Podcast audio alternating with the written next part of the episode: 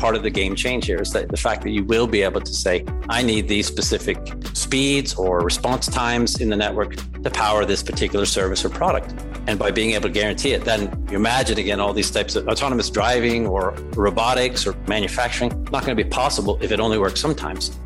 What I'm most excited about is that opportunity for innovation, continued innovation, and even disruption as well. It's about being able to get the value that the consumers are looking for, are expecting and demanding to them in a convenient and easy way when they want it as well.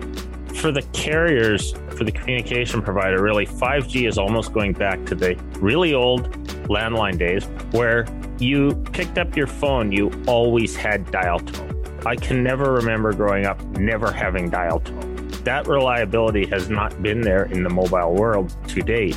And that's one of the promises of 5G is to get that level of reliability back into the communications network.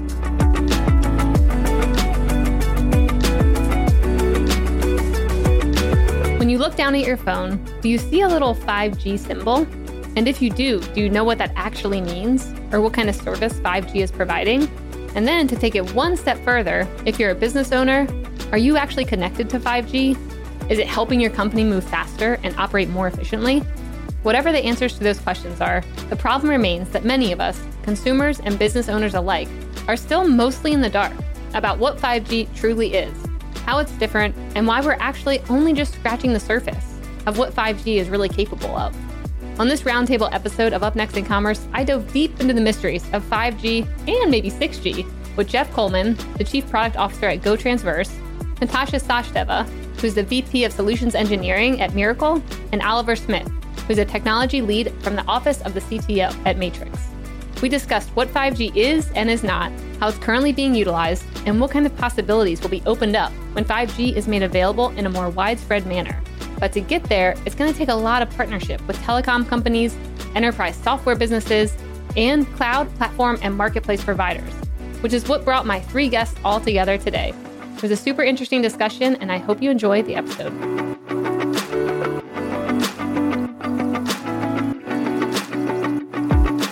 Really quick, I want to say thank you to our awesome sponsor, Salesforce Commerce Cloud. And I'm going to allow them to give you the inside scoop into some of the findings from their most recent State of Commerce report. Hi, this is John from Salesforce. Did you know that companies of all sizes and industries power their digital customer journeys with Commerce Cloud? Salesforce Commerce Cloud delivers B2B and B2C commerce, as well as order management around the globe. And with Commerce Cloud, you can engage with your customers anywhere and personalize interactions everywhere. Scale and innovate with ease and drive some serious growth for your business. And speaking of innovation, we recently surveyed nearly 1,400 commerce leaders and analyzed the consumer shopping and business buying behavior of more than 1 billion customers worldwide. And we uncovered emerging trends that will influence how companies can be successful and stay ahead in this ever-evolving landscape. To check out the trends we discovered, go to sfdc.co/commerce insights. That's sfdc.co/commerce insights, one word. Before we get started, I wanted to remind you to subscribe to our weekly e-commerce newsletter at mission.org/upnextincommerce. It's amazing. It's great. You will learn a lot of good things. Go subscribe.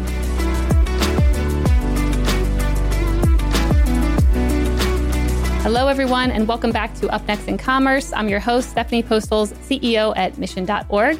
Today, we have an epic roundtable where we're going to be covering 5G and marketplaces, and I brought on the experts to go through all of this. And I'm going to let each of you guys introduce yourself. So first, Natasha, I'll start with you. What is your name and where are you from? Hi, I'm Natasha Sachdeva. I'm the VP of Solutions Engineering at Mirakl. Awesome. Jeff, you're next up. Hi, I'm Jeff Coleman. I'm Chief Product Officer at GoTransverse. Oliver? Yeah, hi, I'm Oliver Smith, and I am a technical lead at Matrixx Software, part of the CTO office. Okay, so to get everyone kind of grounded on where you guys are from, I want to go through what the companies do, just so everyone can kind of have a good starting point. So maybe Oliver, let's start off with what is Matrixx? Give me a bit of background. So we're a product company. We were founded around 2009, and really, our goal from the very beginning was to just rethink how telecom providers monetize their services. So, when they earn revenue, they can do it in many different ways, and we're there to help them do that. our founders realized really early on, you know, when you start thinking back at 3G and sort of the iPhone and as we moved into 4G, that we were living in an all increasingly connected and also digital world. So what we realized and what our founders realized, you know, foremost was that we were still doing things like we were 20 years ago, right? We were charging for things in very old traditional ways, and there was no innovation. So that's really where Matrixx comes in. We offer a digital commerce platform that is helping telecom providers monetize things in ways that are new and also more relevant for their customers. Well, seems so needed. I'm just thinking of all the ideas and ways that it could help current providers that I work with. Okay. Natasha, how about you? Tell me a bit about Mirakl. What do you do there and what is Mirakl?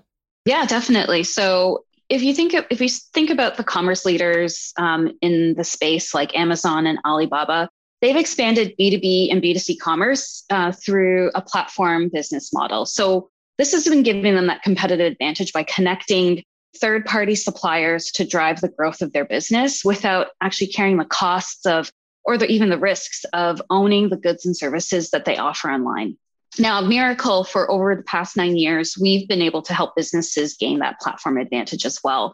So Mirakl empowers more than 300 of the world's leading enterprises, including Salon Centric by L'Oreal USA, Madewell, and Toyota Material Handling, to power their marketplaces to improve profitability and a better customer experience. And then what does your day-to-day job look like there? Yeah. So as the VP of Solutions Engineering, I manage a team across the Americas and APAC that are the subject matter experts within the sales team. So we go out and talk about the benefits and the values, and as well as demonstrate the capabilities of the platform. Okay.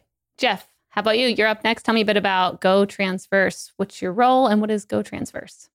GoTransverse is a software as a service monetization platform built by people who came out of the telco billing space. We all worked for the major telecom billing companies in the past, realized that moving to the cloud 12 years ago was the right thing to do. So built from scratch, a purpose-built monetization platform that's SaaS-based, no custom code, everybody on the same product. Cool. Okay. And what does your day-to-day look like? My day-to-day is managing our product team, which includes our product management group, our architecture group, and our engineering group. Cool. Sounds like a lot. Okay. So I think maybe the best way to start the conversation is kind of also talking about like 5G as a starting point. Like, what does the landscape look like right now? What are some of the big innovations happening? And maybe what are the biggest surprises? So maybe Oliver, I might start with you, and then Jeff and Natasha, hop in whenever you want. Yeah, sure. So maybe starting off a little bit by just saying, you know, I think when we think of 5G, we think, oh, we've heard 3G, we've heard 4G, so 5G must be pretty much more the same. Just better, a little better. Maybe just, you know, stronger, better, faster. Yeah. And that's not entirely incorrect, but it's a very narrow view of it. So it's actually a lot different. And so, you know, one way to look at it is 5G is really a network that has been designed for essentially all things. So you can call it the network for all things. So it's not just about fast broadband, but it will also cater to mass IoT, so connecting billions of devices that, you know, may be very simple instruments or sensors used across all industries like agriculture or manufacturing. But then there's also capabilities that are part of 5G to deliver ultra reliable and low latency communications. So in a nutshell, what happens is you end up moving away from what has traditionally been, you know, best effort type of networks to very purpose networks, you know, defined for very specific types of applications. And what those exact killer apps might be, that's the part that we're going to start, you know, we'll start to see here soon. Mm-hmm. It's a network that's going to allow us to move across all kinds of industries and bring very, you know, new innovation and new types of services we've never seen before. Oh, okay. That's interesting. So I just had on someone from Avery Dennison the other day, and he was talking about how they're essentially putting digital triggers on every part of the supply chain and every part of, like, you know, even a piece of produce, like knowing the temperature that it got to, but then thinking about like how to actually get that data. Seems like exactly what you're talking about, of like actually building that network to even be able to receive it. Because right now, I mean, maybe it's possible. I don't know. You tell me, I guess. Yeah, well, that's right. But and then certain instances, some of that is capable, but using maybe some different technologies.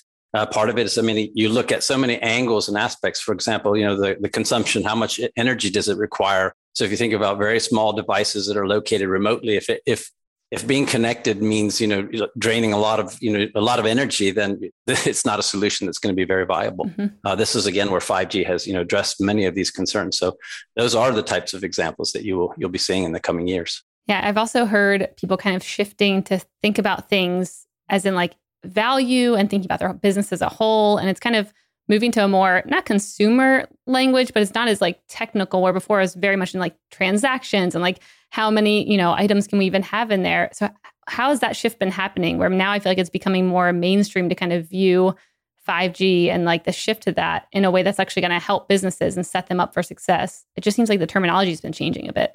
For a company like Matrixx, this is where we're working very much with our product and with our customers to look and reimagine how things are monetized, right? Because we've been doing things like, charging for how many messages you send, or how long your telephone call was, and how much data you're using. But, some of those are relics from the past, and some of them have never really made sense. Today, many of us will say, well, exactly what's 1 gigabyte of data? What can I do with it? Right. Yep. So what we're doing is we're really looking, as you start seeing all these different types of services, we're recognizing that we need to find ways to charge that are more meaningful. So that might be, charging based on, access to something. For example, as a consumer, how many times I'm accessing a game, or maybe from where am I accessing this particular service, and maybe, paying for that differently, or what's actually being carried. Think about, what 100 gigabytes of YouTube, if we could figure out, okay, that's 100 gigabytes of YouTube versus 100 gigabytes of a high resolution image being sent from an ambulance to the hospital, which one's more valuable? Mm-hmm. And I think that's where we have an opportunity with 5G to start to recognize and to bring about some of that change, recognizing the value that's being delivered by this huge investment that we're making and the capabilities that 5G will offer us. Well, I love that, Natasha. I see you nodding your head over there. What do you have any thoughts around, 5G and kind of what it's bringing to us right now, or what you're excited about? Yeah, I think as Oliver mentioned, right, there's the innovation and these smaller, different and new unique offerings that are coming up.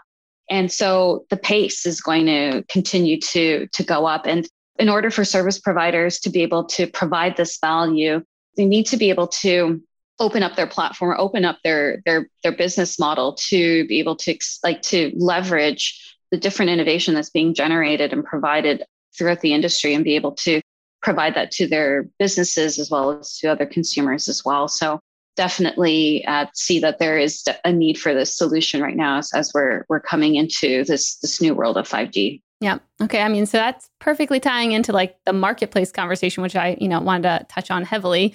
At one point, it's like you would hear 4G and 5G, but as a consumer, you're like, well, I can't get it. Like, for some reason, it's not being offered to me right now. I have to wait until, either go to this city to get it or get a different provider. And the whole concept of marketplaces, obviously allows a lot more, like a lot of new sellers to come in, consumers benefit. So I want to talk a bit about that, of like how we see that shaping up right now. And Natasha, maybe you'd be best to start, and then we can go over to Jeff, because I know he's got some ideas too around that. Yeah, definitely. I think it's businesses are facing a tremendous pressure to innovate at this point in time, and it's make or break for them at the moment.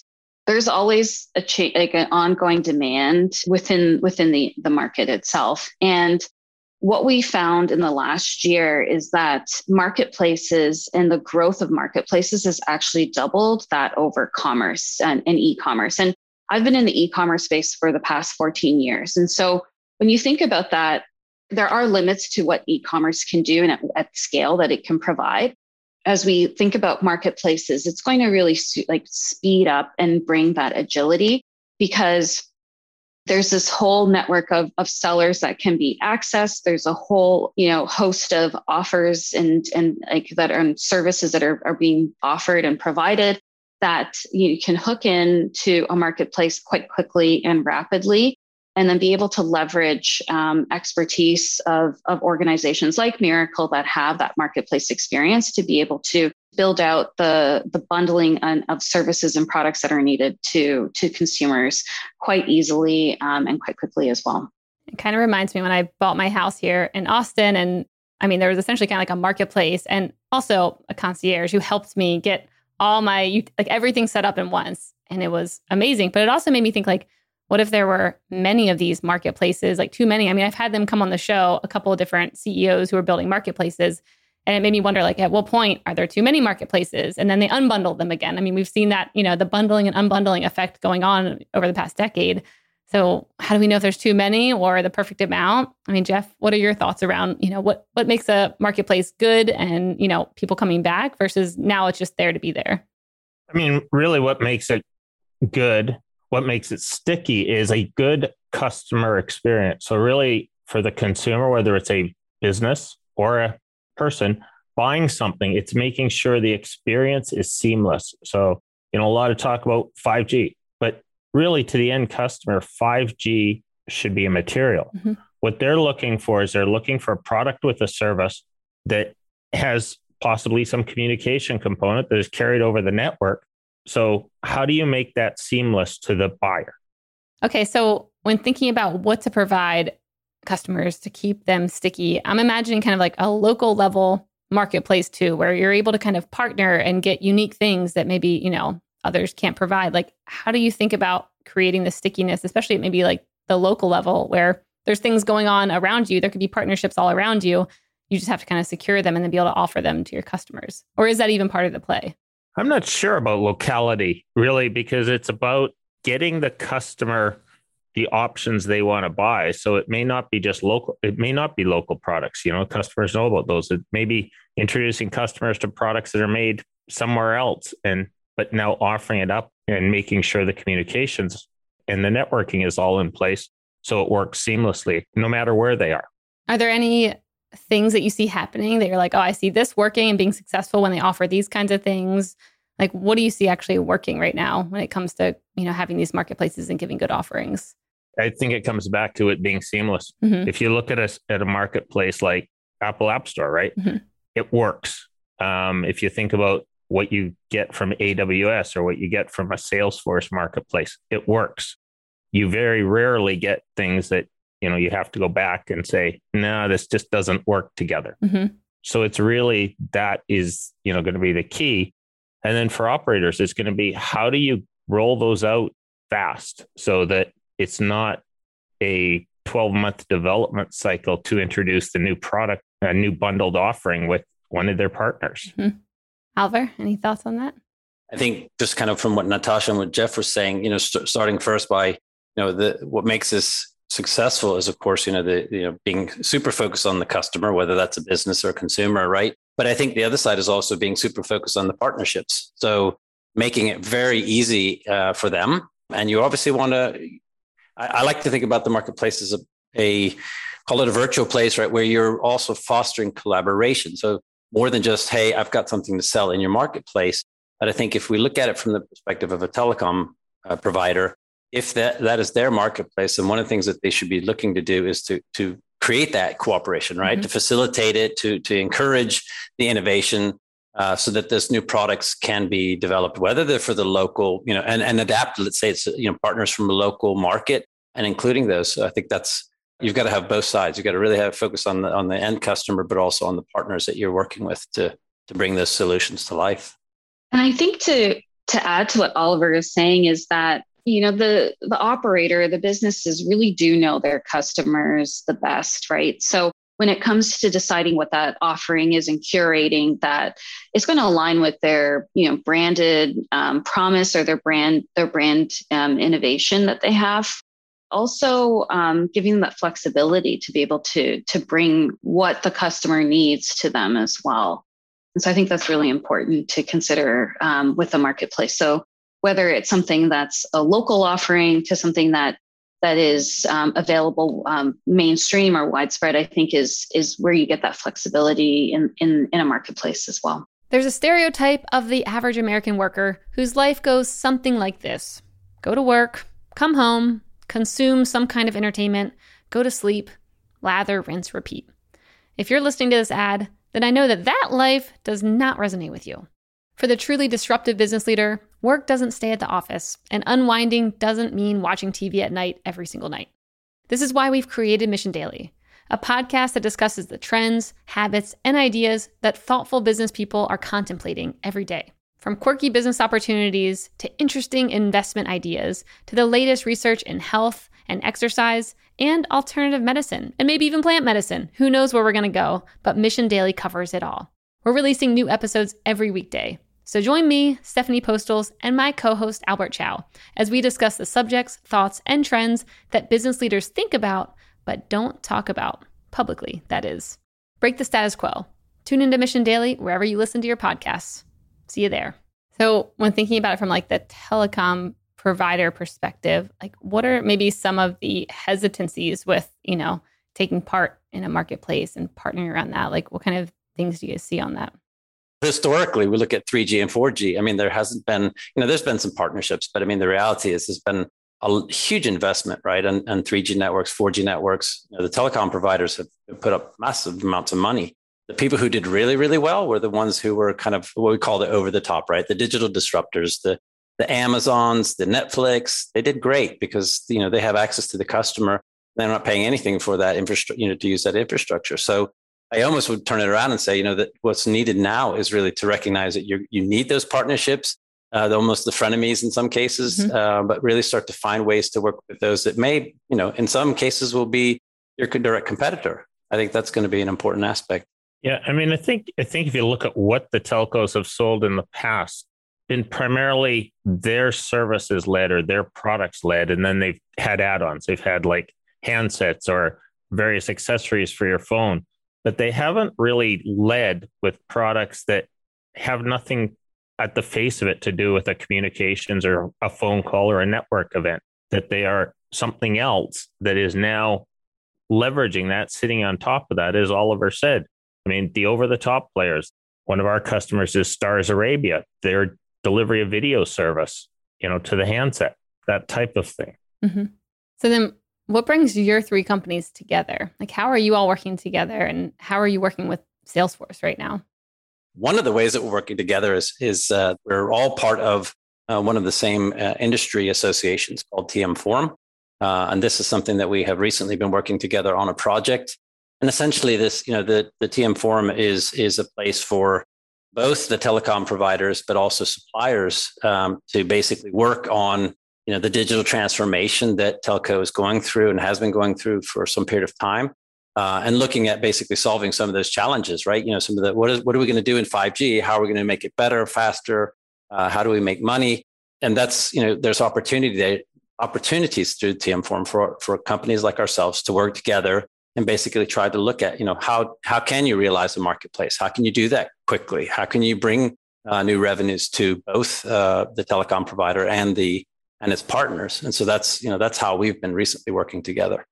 Yeah, I think I would add, though, that our companies really have very similar DNAs in a way, in that we come from large enterprise type product companies, but now we have moved to being more SaaS, cloud native platforms, and really leveraging a configure not code model so that it's not a customization for every one of the operators. It's not a separate set of code, that really working on a single product platform that is also meant to integrate with other players. So that has passed kindergarten and plays well with others. Mm-hmm.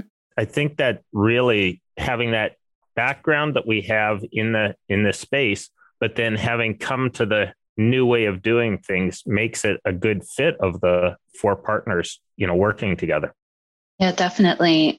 And to add to what Jeff was saying, Mirakl is that platform, back office platform, that's an API first platform that integrates into that rest of that e-commerce ecosystem, namely Salesforce Commerce Cloud as well. So we have a pre-built connector that allows us to wire up the necessary APIs that are needed to power an e-commerce front-end experience that has a marketplace component to it quite quickly. So really getting, that goes back to that comment about agility and getting operators to market faster when it comes to building out a marketplace.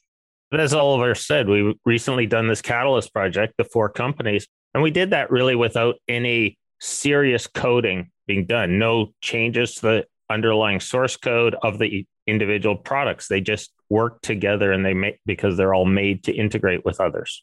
It's great. And then I know you guys have like a project title B2B2X. So what exactly does that mean? So, I mean, a little bit back to what we were, put a little bit of context on it. I mean, if you go back to sort of, you know, one of your earlier questions, really, what's 5G and why is it different? And one of the things that, you know, I think we need to remember is telecom providers will not be able to provide these, you know, extremely deep and rich experiences across every industry, right? We've already kind of discussed the fact that there's got to be partnerships. Mm-hmm. And so B2B2X is just a reflection of that new type of business model. Instead of, you know, what was traditionally, you know, telecom provider would sell B2B or B2C. Now you're going on beyond that and saying, I might sell to another business who in turn may sell to a consumer or to a business. And so what it really means is that telco providers will also have different roles to play. They may be owning the end customer relationship in some instances, mm-hmm. and others they may be enabling the partner to have provide a service that they could not have done without the telco's involvement. Okay, so then I'm thinking there should be a lot of education here, not only from, you know, the telcos, you know, going to their customer, and then also to the customer after that. Like, how should they think about the education piece of not only, you know, the first level, but then also the second or third level, depending on who's actually selling to the final end user? Yeah, I mean, when you say education, so I think, again, it's maybe to start by saying, if there's any confusion about who owns the customer, then you're going to have a problem, right? Mm-hmm. Because it's like, oh, that's not my problem. Yeah. I just want to make the money. That's going to be disaster. So I think that needs, you know, the roles that you're playing has to be super clear.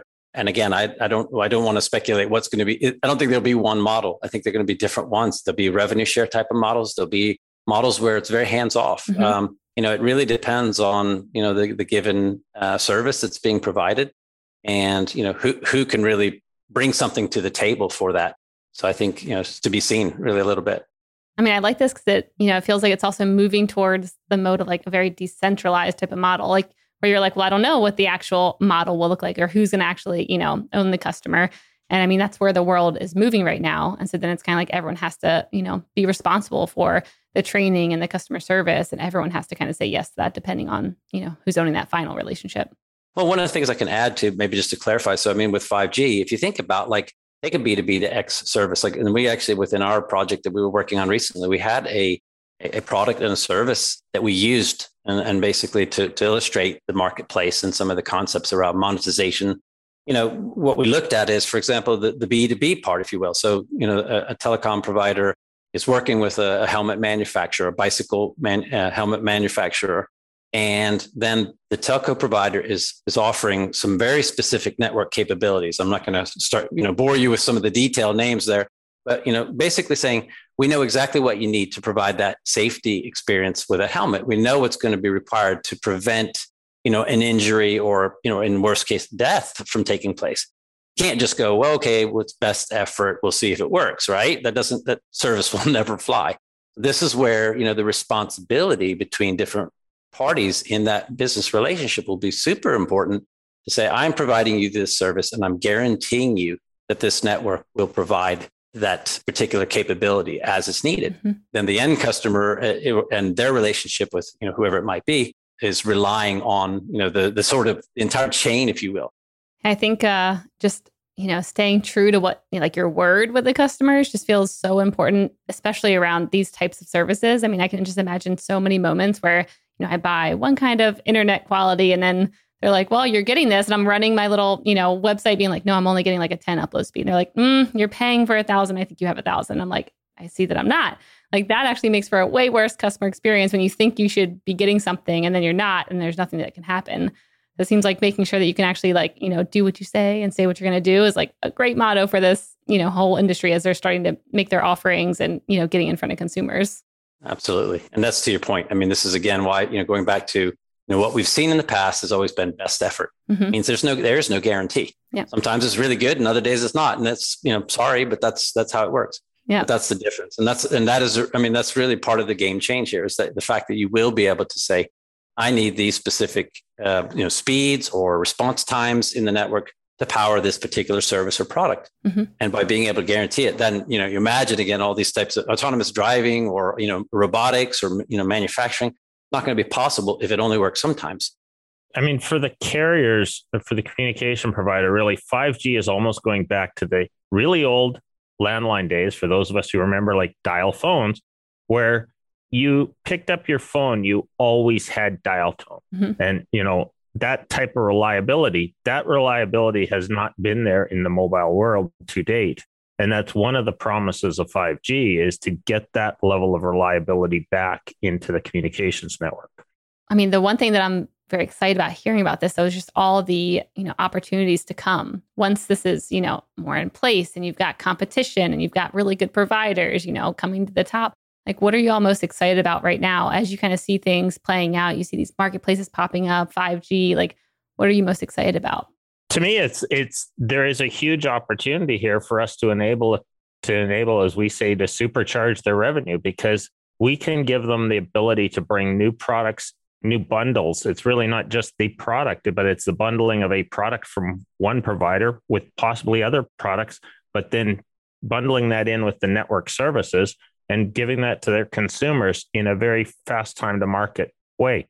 Yeah, I would agree. I think maybe this is a selfish perspective of it. And I've been working in telecom for a pretty long time, longer than I care to admit, but it's almost like with any technology, right? You know, it's like, oh, do you have 4G or do you have 5G? How many bars do you have? It's like, you know, ultimately what I care about personally, and I think what most businesses will care about is that it actually works and it provides the, you know, whether it's efficiency gains or if it allows them to manufacture something at a higher quality. In this day and age, if we can make better use of our resources and be more efficient.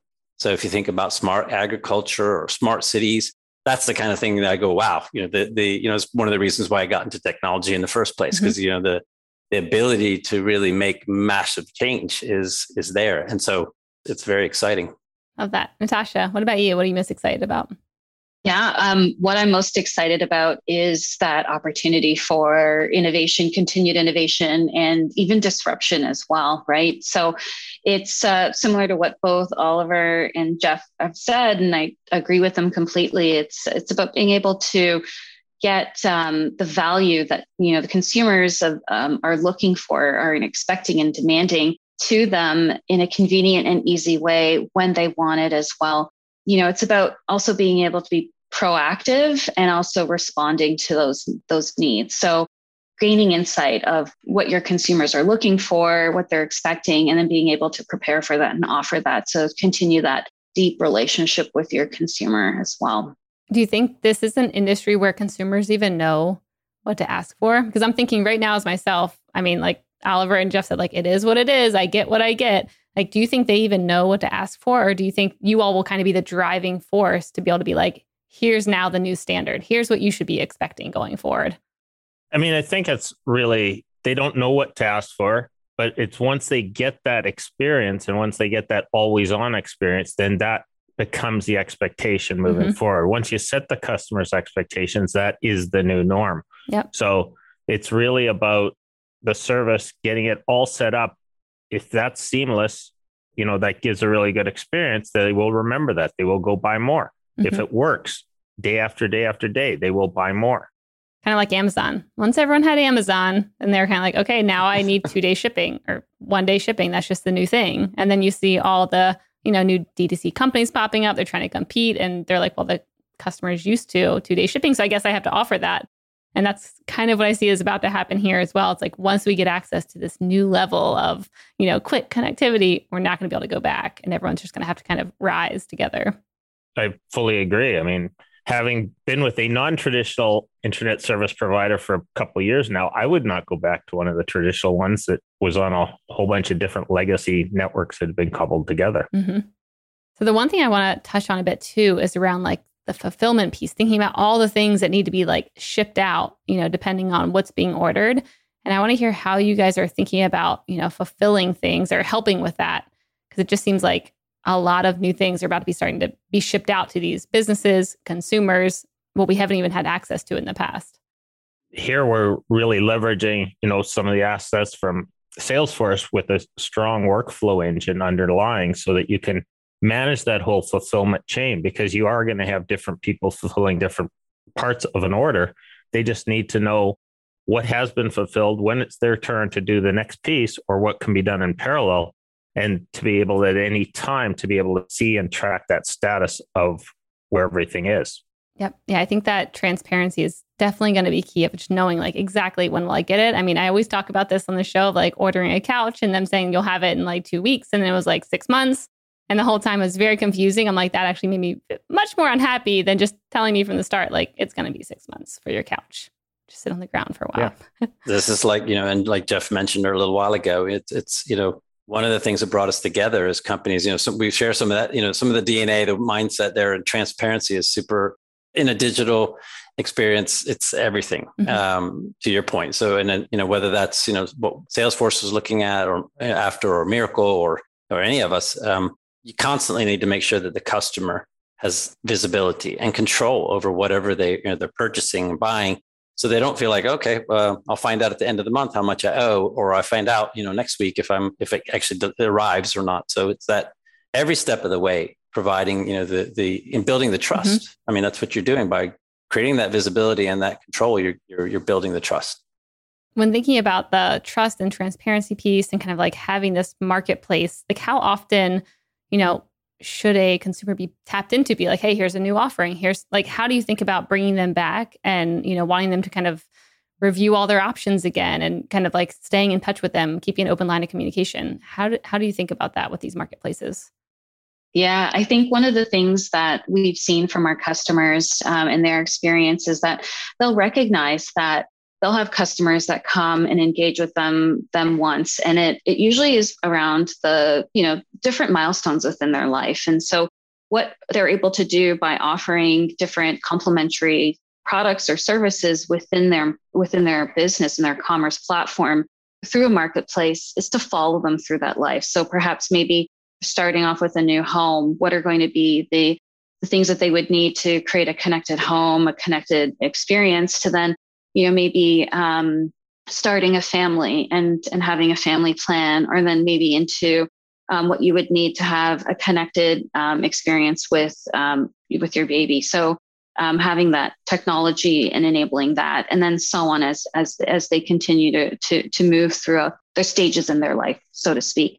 So I think that's something that we've certainly seen as a benefit and a means by which to be able to continue to increase that customer lifetime value through that customer's lifetime journey. I love that. I mean, it's kind of like get a new house. Okay, now you need 10 Ring cameras instead of 5, and you probably need this baby monitor that's connected. That's great. Absolutely. Yeah. I'm a new mom and what Congrats. We see now, thank you. And what they see now are these little socks that you can put on the baby when they sleep at night. And it will track their heart rate, their, you know, oxygen levels, et cetera, and so on, and have that all connected into your phone to be able to see and monitor your baby. So yeah, it's happening, right? Yeah. There's all of this information and data that we're collecting throughout our entire life journey. Wild when I look at all the stuff now that's on the market for babies, because I didn't use any of that for any of my 3 boys. I mean, they're still young and they somehow are still alive. I don't know. But I look at everything that's out there and I'm like, how did I not have this? That's great. I think it's like the little outlet thing or whatever. I'm like, I needed that. Jeff, Oliver, anything to add to baby talk or anything else?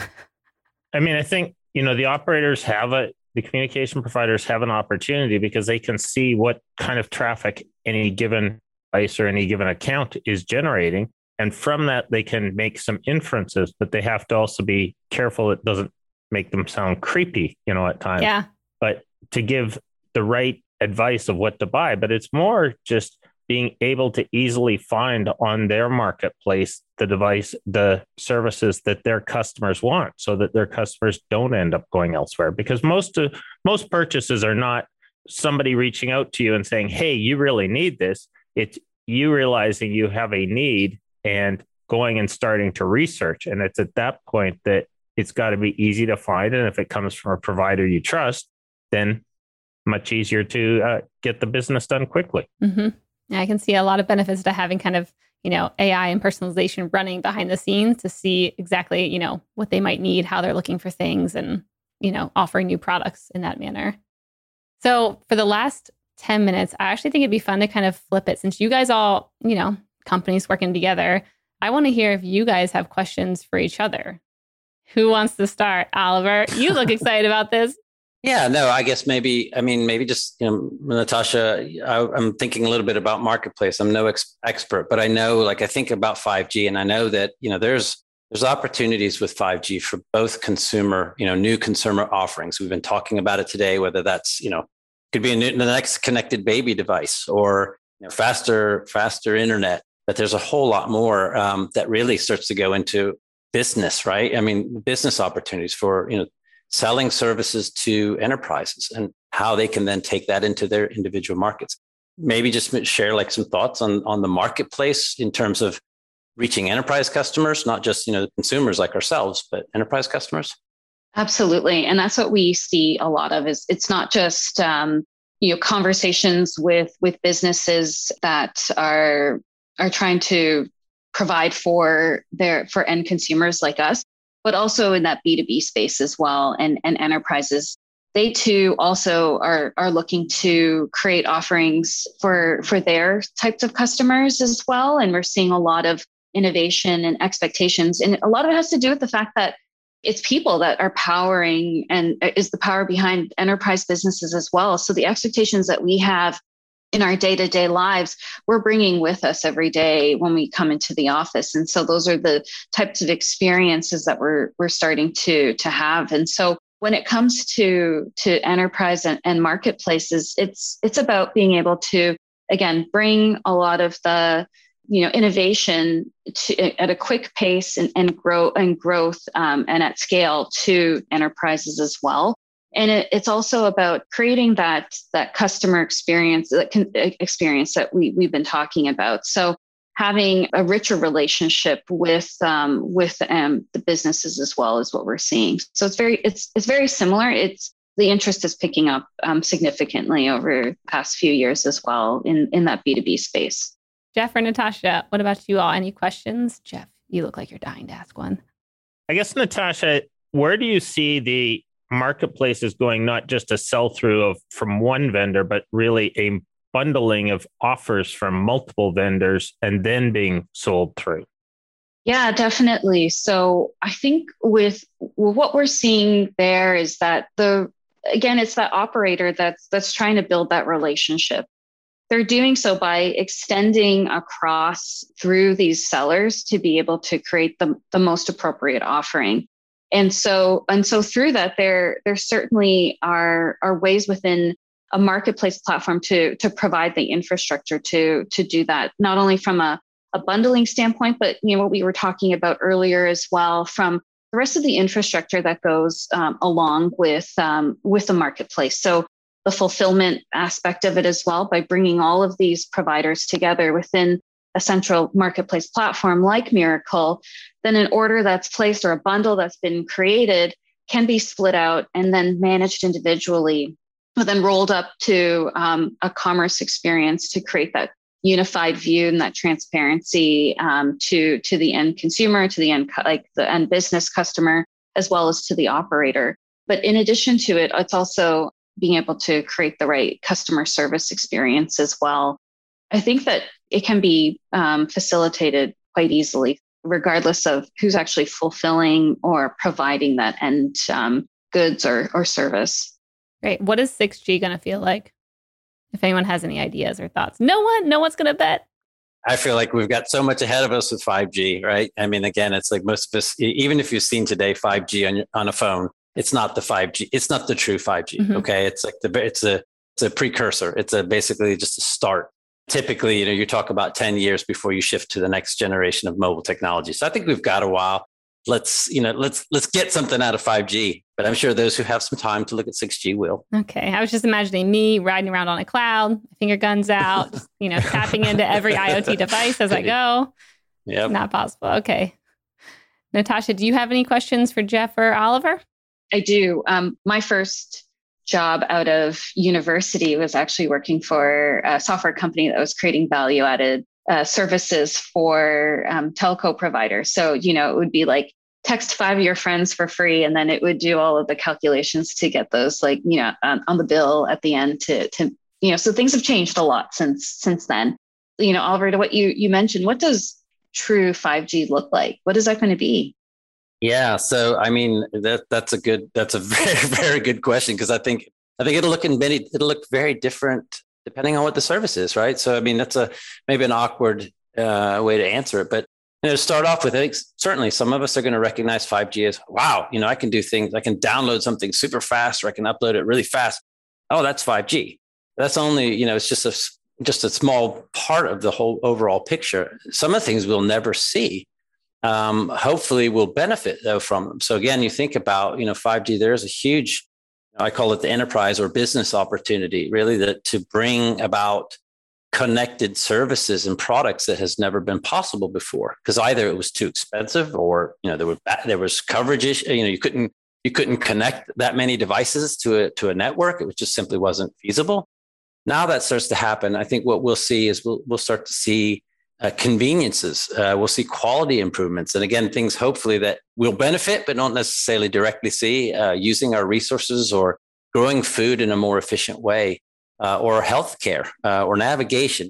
The opportunities are really limitless. You know, hopefully it'll be improving our life, but we won't necessarily be, it's the next great app or great game. I'm sure there'll be some of those too. But I think many of it will just simply, will help us live, you know, fast, you know, safer and more comfortable, and hopefully also more less resource intensive lives. Which is kind of like the core to technology advancements in general. It's like things just get better and you don't always notice it.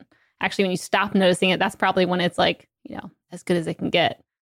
Well, it was funny because actually earlier today we were talking and we were, you know, the 6G question. And I was just thinking to myself, you know, and I hate to use this example. If you take an iPad or something, and one of the things that we all really, many of us sort of, even if you're not an Apple fan, you know, you kind of realize that they made it extremely easy to use. And they didn't really have to think about, was this a 3G, 2G, or is it how much memory or how fast? It didn't really matter because it was the experience. And I think that's something I'm hoping that we'll see with 5G. It's really about that experience, that seamless experience, improving our lives, improving the things we do day to day. We don't really care if it's 5G. It's underpinning everything we do. Yeah, I think from a provider's point of view, the real thing will be, can 5G truly replace the last mile? So that is where the costs are. That's where the resource intensive use is. You think of all the copper that still has to get relayed when a hurricane goes through Louisiana, and they've got to restring all of that cable again. Can 5G truly replace that? If it can, then it will benefit everybody. Cool. I love that. That was a great place to end the interview. I really liked kind of having you guys ask each other questions. I feel like I need to do that going forward, but my future interviews, it's only one person. So I guess they'd be putting that back on me. So never mind. Yeah. It only works at a round table. Anyways, Jeff, Natasha, Oliver, thank you all so much for coming on here and hanging out. It was really good to hear your guys' perspectives. Where can people find out more about the work all of you are doing? Or individually, we can go Natasha, Jeff, Oliver. You can all go. Certainly the work we're doing, as Olivier said, you know, the work on the TM Forum is all at the tmforum.org. TM Forum's all one word.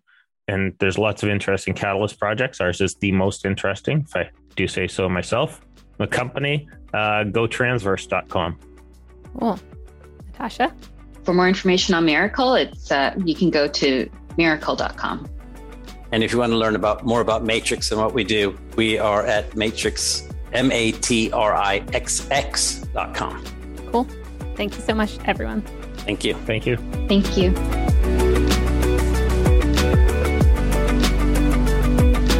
Hey, everyone. I hope you enjoyed this episode. If you did, you'll probably also love our e-commerce newsletter.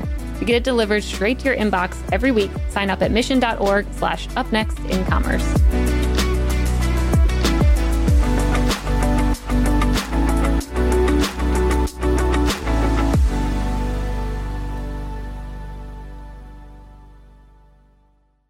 Thank you for checking out another epic hour of business insights and inspiration on the Up Next in Commerce podcast.